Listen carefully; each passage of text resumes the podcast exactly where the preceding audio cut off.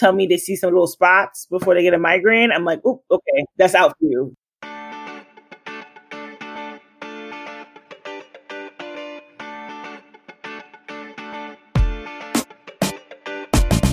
Hi, this is Alice. This is Shafali. And you're listening to Peds Admit. We're back today uh, for another Once part. again. Once again, here we are.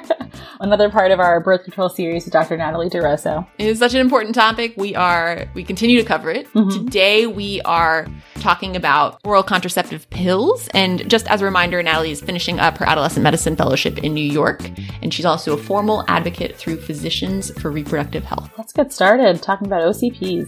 OCPs.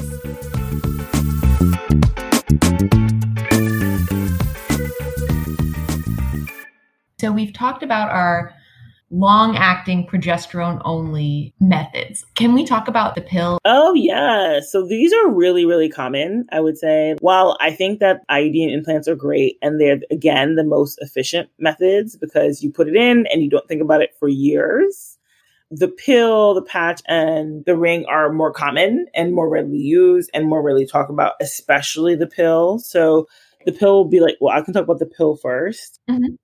And I think to understand like how the pill works, it's to, you think about like the classic pill that most people think about, which is like a 28 day cycle. Mhm. 21 active pills that contain both estrogen and progesterone. And then you get seven days of pills that are placebo that basically either have iron or like nothing in them, really. Okay. There are a lot of different formulations. You can get something that only has like four placebo pills. You can get something that has no placebo pills. But that's kind of like, I would say that that's the classic model, right? And then Mhm. everything's a, a, a modification from there. Mhm. And then each pill contains estrogen and progesterone. And how they work is similar to like the other methods, right? They suppress your ovulation because you're constantly getting a small amount of estrogen and progesterone. They thicken your cervical mucus. They inhibit implantation of thinning the endometrial lining and they slow tubal mobility. So very similar way of working at the other things that we discussed. When you get the pills, you can have different types too. You can have like a monophasic pill, which has the same amount of estrogen and progesterone in each active pill, or a triphasic pill, which has a variable amount Hmm. of progesterone, sometimes estrogen, depending on the pill. So when you see something that's like Ortho Tri-Cyclen, Mhm. that's your monophasic pill. Whereas a Yasmin or even Ortho-Cyclen, Sprintec, those are all monophasic. Oh. What are they trying to accomplish by making it triphasic versus monophasic? Is there a theoretical benefit or Somebody thought that the triphasic was going to make it more physiologic. interesting? So Okay. someone thought that they were a woman and decided in the lab that this will make you more physiologic. But no studies have shown that there's actually any benefit between something being triphasic versus being monophasic. And depending on what you're using birth control pills for, often you'll choose something that's monophasic. Like if someone has very heavy bleeding and I want to stop the bleeding, Mhm. I'm going to go with a monophasic pill. That's something that's between 30 and 35 micrograms of estrogen because I really, and a very potent progesterone that will help stabilize the lining because I don't need the progesterone to be flip flopping every week yeah. while the person's like bleeding all over the place. I want it to like give them a constant amount. So when you are treating someone with DUB or heavy menstrual bleeding or or abnormal uterine bleeding in the hospital, if you're giving them birth control pills, you're probably treating them with a monophasic pill. Oh, gotcha. Yeah. And in residency, I never paid attention to like what the pills look like, but now I do. I know. That was my number one question for adolescent rotation is like, okay, I need to walk away from this with a, a couple names of pills in mind, you know, Yeah. because I just, it's hard to Google. I don't know. The helpful thing with just if you're like trying to learn which pills to keep in mind, sometimes it's also helpful just to understand that there's different progesterones, different Mhm. classes of progesterones and estrogen. Okay, how much estrogen do I need for something? If somebody's a heavy bleeder, I need something that's a little bit more stabilizing for the endometrium. So you're talking about like a 30 microgram estrogen, and then I want maybe a more stable progesterone. And so if you know the different classes of progesterone, then you really just need to know a couple of pills that fit within the class. So if you think about it the way you think about steroids for eczema, Mhm. right? When you think about steroids for eczema, right? You just know you you you may only use like one or two of those steroids that are in Harriet Lane, right? Yeah. But you, just okay, I know Kenalog is this strength, I know this is this strength, right? But like I don't care I don't care about all the different names, I just care about the strength. Mhm. Look at what the different progesterones are, then you actually will feel a bit more empowered to kind of play around with what pills you're using, or at least pick and remember which pills in what class that you want. Mhm. you start a pill and you get a side effect, then you can sort of strategize. Yeah. Mm-hmm. Okay. Once you've in the visit where you prescribe the pill, what does your counseling look like for the patient? Do you have specific anticipatory guidance, what to come back for, what to expect when they start it? Sure. So first thing I always talk about like why they're on the pill. If you're on the pill for contraception, I always make over like go over like how often you should take the pill and how you should take the pill at the same time every day. And it's really important to like set a alarm and so that you have a routine set up and like how to troubleshoot around missing the pill because I have a lot of young ladies who miss the pill. I usually go through the days of the week because I think that's easier for people to conceptualize. So if you say it's Monday and you missed your pill on Monday and now it's Tuesday and you realize you missed your pill, what do you do? So okay, you take two pills. You take a pill on Monday. You take, you take Monday's pill and Tuesday's pill. If it's now Wednesday, what do you do? And sometimes people will be like, take three pills together. And I'm like, no, no, no, bad idea. You're going to throw up because the pills can make you very nauseous. Mm. So I do remind them you take a Monday and Wednesday together, and then you take Tuesday and Thursday together. And then I tell them, you know, if you've forgotten it's Thursday and now you've got Monday, Tuesday, Wednesday, what do you do? And they're like, oh, they, think they can do the same thing. And I'm like, no, you have to start a new pack. Oh. Three days in a row, you need to start a new pack and use a backup method for seven days. So I try not to let them remember that the, the magic number of three, that's too many pills to ever take at once. And if you already missed three, you need to restart. Okay. The other thing is I let them know that you might have some side effects in the beginning when you first start, especially the first one to three cycles, headache, nausea, vomiting, skin changes, mood changes, similar to before. The things to really watch out for is we use a mnemonic called ACHES, mm-hmm. which I think you guys had asked me about earlier in terms of just thinking about how to watch out. So aches will be a couple different things. So there can be like uh, abdominal pain. So if you're having like sharp, sudden, unrelenting abdominal pain, if you start developing chest pain, if you start having really severe headaches, E is for vision problems. So if you like loss of vision in one eye, and S is of course for severe leg pain, which is if you have swelling in one leg. So those are all DVT signs. Typically always screen to make sure that you don't have any setup to have DVT, like you don't mm-hmm. have lupus, you haven't had a DVT in the past, a PE in the past. I think now having, you know, experience what we experienced with COVID and realizing how many people have thrombotic risk, you know, mm-hmm. it might be something to consider. There's not really guidance on that, but it is something to consider. If you had thrombotic event while having COVID, should you go on estrogen birth control?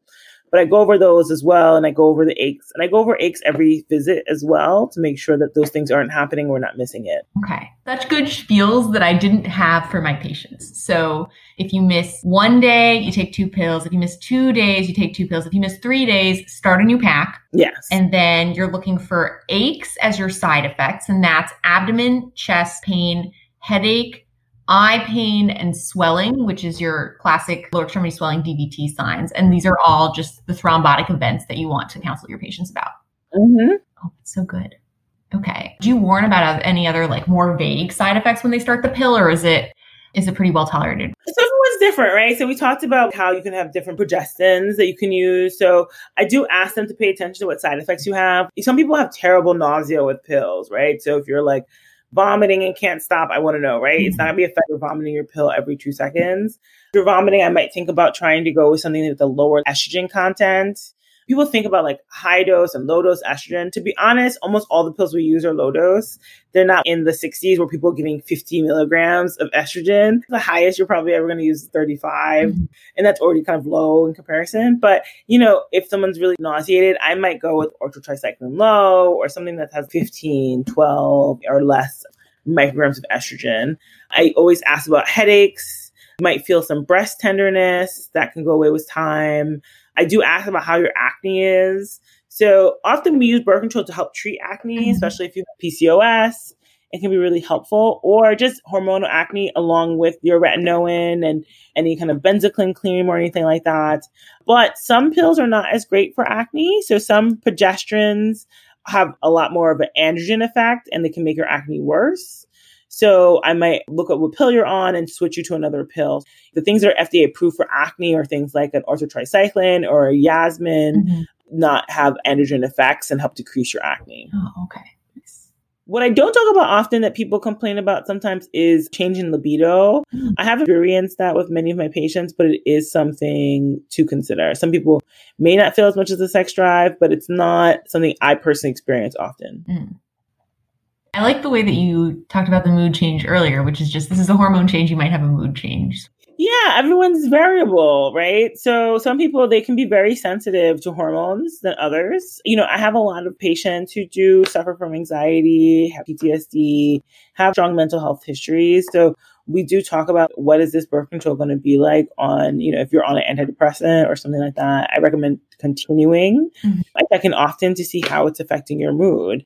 If you feel like it's severely affected your mood, sometimes just changing the formulation can be helpful. Sometimes going from like a triphasic to a monophasic can be helpful. People can feel sensitive to that fluctuation. Mm-hmm. Changing your progesterone or changing the estrogen content can also be helpful as well. But while I say that the birth control can affect your mood, lots of people also use birth control to treat their mood, right? So people who have really bad PMS, people have PMDD, you can use birth control along with your antidepressant mm-hmm. to help improve your mood. So it's a double edged sword. I try to really tell people we got to figure out what works for you. What works for your friend and works for your mom isn't necessarily what works for you. So it's a little bit of trial and error that people have to be a little patient about. Oh, yeah, absolutely. All right. And then when starting the pill, what do you think about giving a period four times a year every three months as opposed to a monthly cycle or a monthly placebo week? Extended cycling, which yes. I don't like getting my period, so I think extended cycling is great. but I don't always start people on extended cycling. They can cause a little bit of breakthrough bleeding. There's a lot of things in the market, like Seasonique, Seasonale, which are really marketed towards, you know, this is extended cycling, this is what you need to be on. Mm-hmm. You can extend cycle anybody on anything, basically. Any monophasic pill, you just cut out the placebo week and they just kind of keep going for three weeks at a time. The only thing is, is that people can have breakthrough bleeding. So sometimes I'll kind of slowly graduate you. So I'll do like two months and then get your period three months and then, you know, get you there slowly and not right away. So the breakthrough bleeding is like you need to shed your endometrial lining. Let's give it a try. Yeah. At some point, your body's like, I need to bleed, mm-hmm. right? Because there's also an extended cycle pill that you can be on that's 365 days a year. But I've had patients have really bad breakthrough bleeding on that. So often if you're on that, I really do want, you know, and if you start bleeding mid cycle, I'll make you stop for like three or four days and then restart. But it's fine. It's not necessarily something I would start on if you've never been mm-hmm. on a mm-hmm. method before, because I might want to make sure you have a couple regular cycles and then graduate you to extended cycling. But that's my personal opinion. And I do extend cycle people all the time. Lots of people don't want to have their period mm-hmm. for the summer. I don't think that's yeah, just keep on taking it. Yeah. As long as you understand that you can do it with any monophasic pill, then you don't always have to switch them to a different brand. They can kind of stay with what they are and you can empower them to use the pill that they're on. Yes. To cycle. And they can sort of own their schedule in that regard. Yeah. People get very attached to their type of pill if they like it. They're like, this is the only pill mm-hmm. that they want. And they don't anything else. So yeah. So speaking of their type of pill and the prescription in general, I've heard from some of our adolescent providers that you should always prescribe a year of refills when you start the pill. Is that something that you practice, or do you have a set number of in you, we need to be a little more careful because I'm a little worried about this X, Y, or Z. So I would say your attendings are very smart. That's definitely in the reproductive world what's mm-hmm. really recommended. People should have at least a year. It's been shown to increase mm-hmm. compliance people know that they have the refill readily available. Now, depending where you work, everyone might have mm-hmm. cultural mm-hmm. differences. So where I work is a little culturally different in that we I usually have people come in every three months. So we'll give a three month supply. We have pills mm. on hand. So we give you in the visit. So you don't have to use the pharmacy. And so we ask you to come in three months to check in. And then we'll give you three months and then graduate you to six months or a year, depending if you're consistent. But, you know, that really depends on your patient population and kind of like how compliant people are in general. But I think the rule of thumb really should be a year. You see what happened with COVID. Yeah. I was definitely writing people a year long refills because I was like, this is ridiculous. And you need to have your birth control pills. It's not going to tell teenagers to have more sex. It's not going to tell teenagers to be more risky. In fact, you're just going to break down the barrier that prevents them from protecting themselves. So the other thing is when you're also prescribing, not just saying like, oh, I'm going to give you a year of refills, but dispense one. You know, think about how hard it is for you as a resident to get to the pharmacy, yeah. right? I usually dispense at least three at a time so that they're only going to the pharmacy for a couple visits a year so that they have a couple packs with them at a time. Oh, that's so, mm, that's something that I don't think about enough when I'm prescribing a medication besides Flovent one for home and one for school. But this is yeah. I think that, you know, with reproductive access, you got to think about what the barriers are to getting to, to things. And then I think that what's happened in the country in the last year has, has really changed how I think about access and realizing that, you know, tomorrow is not for yeah. granted, right? You, your pharmacy might be here today, might burn oh tomorrow. So, you know, I really have collected what pharmacies are delivery. There are a lot of great delivery mm-hmm. services for birth control cost as well in case people can't get in and really thought about how do I make this easier for my patients? In addition to giving a good amount of refills and dispensing mm-hmm. multiple packs, is also give a plan B every time you dispense as well. People forget, people start late, people mess up, you know, people stop birth control because they just feel like it that month. Things happen.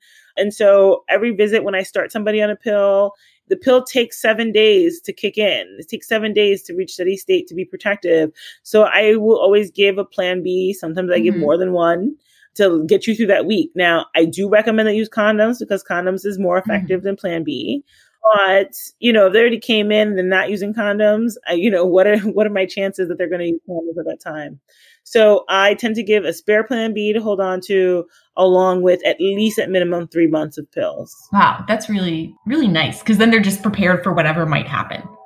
Exactly. And if they don't, sometimes they'll be like, I don't want this plan B. If you don't want it, great. Give it to a friend. It costs It's a nice favor to do for somebody.